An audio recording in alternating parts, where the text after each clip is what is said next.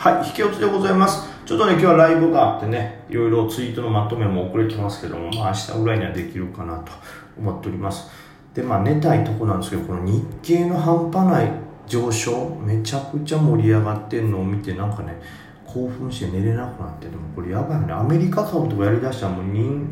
もうお金儲かったとしてももう人格ぶっ壊れるやろね、昼も夜も見てね。まあアメリカ株はどうしてもツールで、なかなかリアルタイムのスキャンとかできないでしょうからアメリカをこうなんか中長期で持ちながら日本株というのが限界かな。それでも見てしまいそうねこれ。まあまあまあ。いつかやっぱアメリカという世界に出て戦いたいなと思ってますから。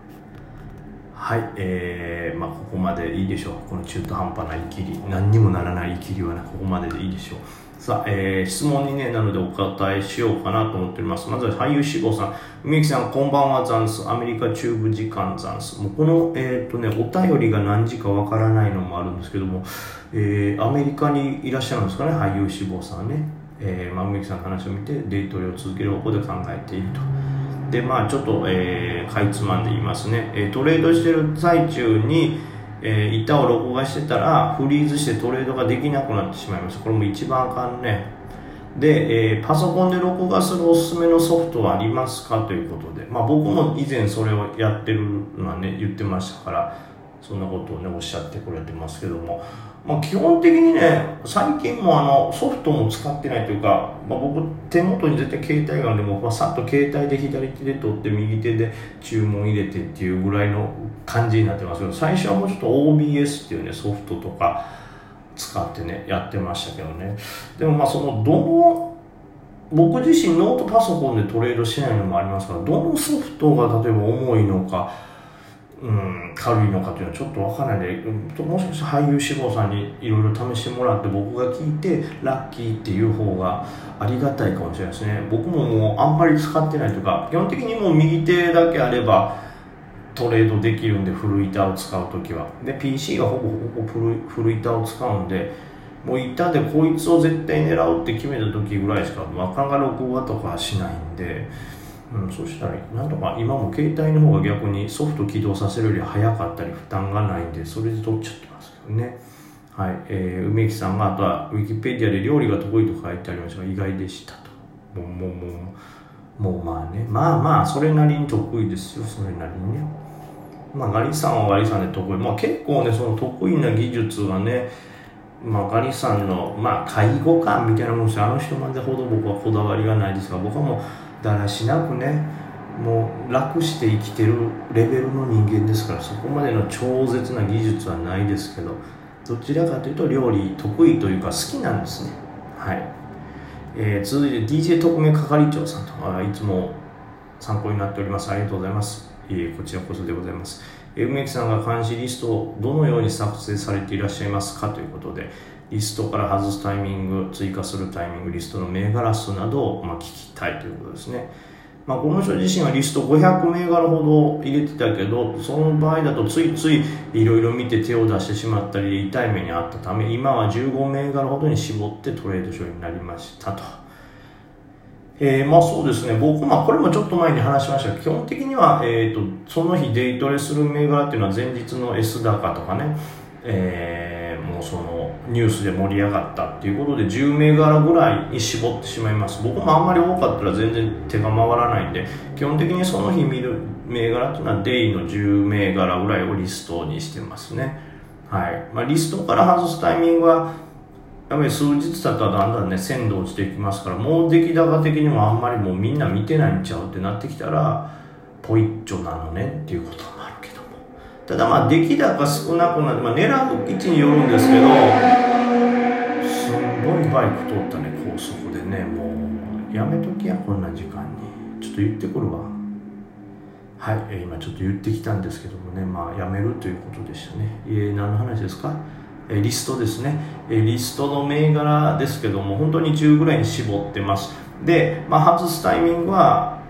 もうちょっと出来高も枯れてるしで、まあ、いわゆる出来高枯れて反転っていう局面でもない銘柄っていうんですか？また反転しそうになった時はもう一回目をつけたりしますけどちょっとこの、まあ、これどう判断するかは難しいですけど反転気配になったらまたチェックしだすとかはありますか？ありますけど基本的にはもう鮮度が枯れて出来高がちょっと減ってきたらもう外しちゃいますね。はい、えー、追加するタイミングが言ったように、えー、そのニュースが出たりとか。でもしくはその、まあ、S 高とか連続 S 高とか前日もすごい出来高でとにかく Twitter とか見ててもみんな話題にしてるなっていうのが見えたらまた、えー、リストに追加するという感じですかね。でまあそれが1日で見る銘柄ですけどそれ以外だと例えば今回みたいに高決算が出たよっていう銘柄をリストアップしておいてその中でもこう何ていうんですかね思ってるより値段下がってきたなとか全然評価されてないやんこれいつか評価されるでしょうみたいなのをまあ、変えるようにまたそういうスイング系の銘柄のリストもありますけどそれはもうあまり数決めてないですねうんこれはいいんじゃないのっていうのをまあ、小型とかに僕は絞ってますから、まあ、30とか40ですかね。でもそれとかはもう本当基本的にガツンと下がって、ここっていうところでしか買わないですから、はい。で、またそれとは別に普段使わないリストとですけど、例えばなんかニュースが出た時にこの関連ってどんなあったやろって見るときに、小型を業種別にしてるリストとかもあります。でもまああんまりそれはまたザラバに見ることもないですから基本的にはその当日盛り上がるリストをザラバ見て、えー、それプラスまあスイングで狙えそうなその230をちょこちょこ見たりっていう感じですかねあとはもうほぼほぼまあそれ以外の銘柄って急騰したりとか早いタイミングで動くわけじゃないんでつどつどなんかね、えー、出来高ついてきた時に見るようにしても間に合いますしあとは本当なんか盛り上がった時にパパってツイッターとかを検索してですねあこの銘柄のなんかよく注目で上がってきたなって時に追加し直すって感じですかね。その都度都度で検索してえーまあ、それでトレードするとかその瞬間にザラバ中に追加するとかもありますから、はい、意外にそんなもんでなんとかなる感じですかね僕はねもっと見れたらいいんでしょうけどねはい、えー、続いてですね、お仕事がない時の一日のルーティンを教えてください。デートレされてる人は何してるのか、何を見てるのか聞きたいです。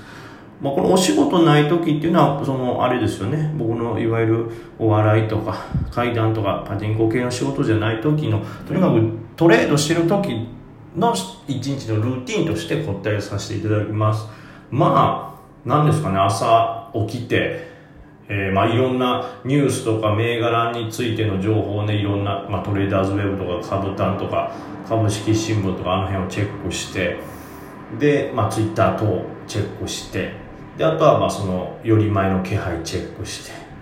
でまあ酔ったらざーっとトレードとにかくしてで手が空いたらまあ今どんな銘柄盛り上がってんのか、まあ、を、まあ、ツイッターでちょっと監視とか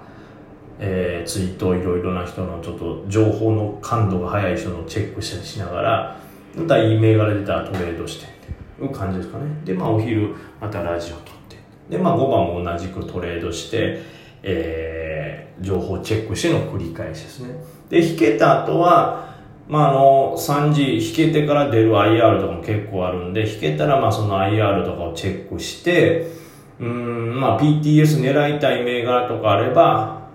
また4時半から PTS に臨むって感じですかね。で、まあ、PTS で触る銘柄がちょっといろいろある時はそのままなんかね、まあ、食事を挟んだりとか ちょっと他の仕事をちょろちょろしながら、えー、PTS をチェックして。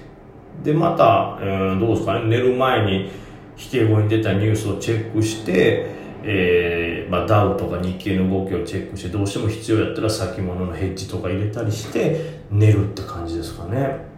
だこれ意外にねそのなんていうんかねルーティンとしてかっちりやってるというよりもとにかくまあザラバ中は、えー、トレードと、まあ、ニュースツイート等のチェックをします。でより前は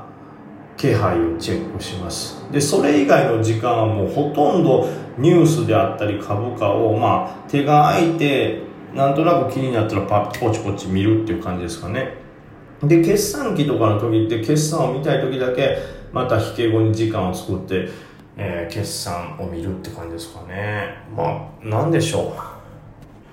う。もう極端に言ったら僕とかで多分ねこのスマホ依存症的なとこもあるんでスマホをいろいろチェックして株とかとか見るのっていうか全然苦じゃないんですよニュースとか見るのなのでもうとにかく手が空いたらチェックするって感じですかね、まあ、正直なところその、えー、まあいわゆるライティングの仕事とかあとはその、まあ言ったら創作をね、ネタを作ったりしないといかんとかもあるんで、完全なオフの日ってないんですよ。ほぼゼロなんですよね。だからその時間は結局いろんなことをやりながらちょっと休憩がてら株とかニュース見るという生活ですかねまあこれがちょっと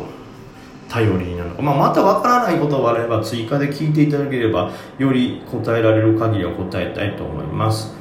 えー、次の質問、これちょっと近い質問かな。青やんさん、えー、こんにちは。いつも拝聴しております。ありがとうございます。えー、初心者ですが、梅木さんみたいなトレーダーになることを目標にしてます。いやいや、僕は本当まだまだ下手ですし、適当で楽してますからね。本当はもっとすごい人を目指してほしいところですけど、まあ、楽してるという点では最初の取っかかり、踏み台にはちょうどいいかもしれませんね。はい。梅木さんは初心者の頃に戻ろうとしたら何から勉強しますか？また銘柄分析やニュースなど調べられる際にどれくらいの時間をかけて調べられてるでしょうか？銘柄もニュースもありすぎて何から重視して調べたらいいかわからない状態です。まあ、こんな質問で申し訳ないですが教えていただきたいです。とんでもないです。ちょっとね、あの、さっきの質問と一緒の部分もあるんですけども、何よりもあと時間がないんで、この質問はちょっと次回ということで、はい、ありがとうございます。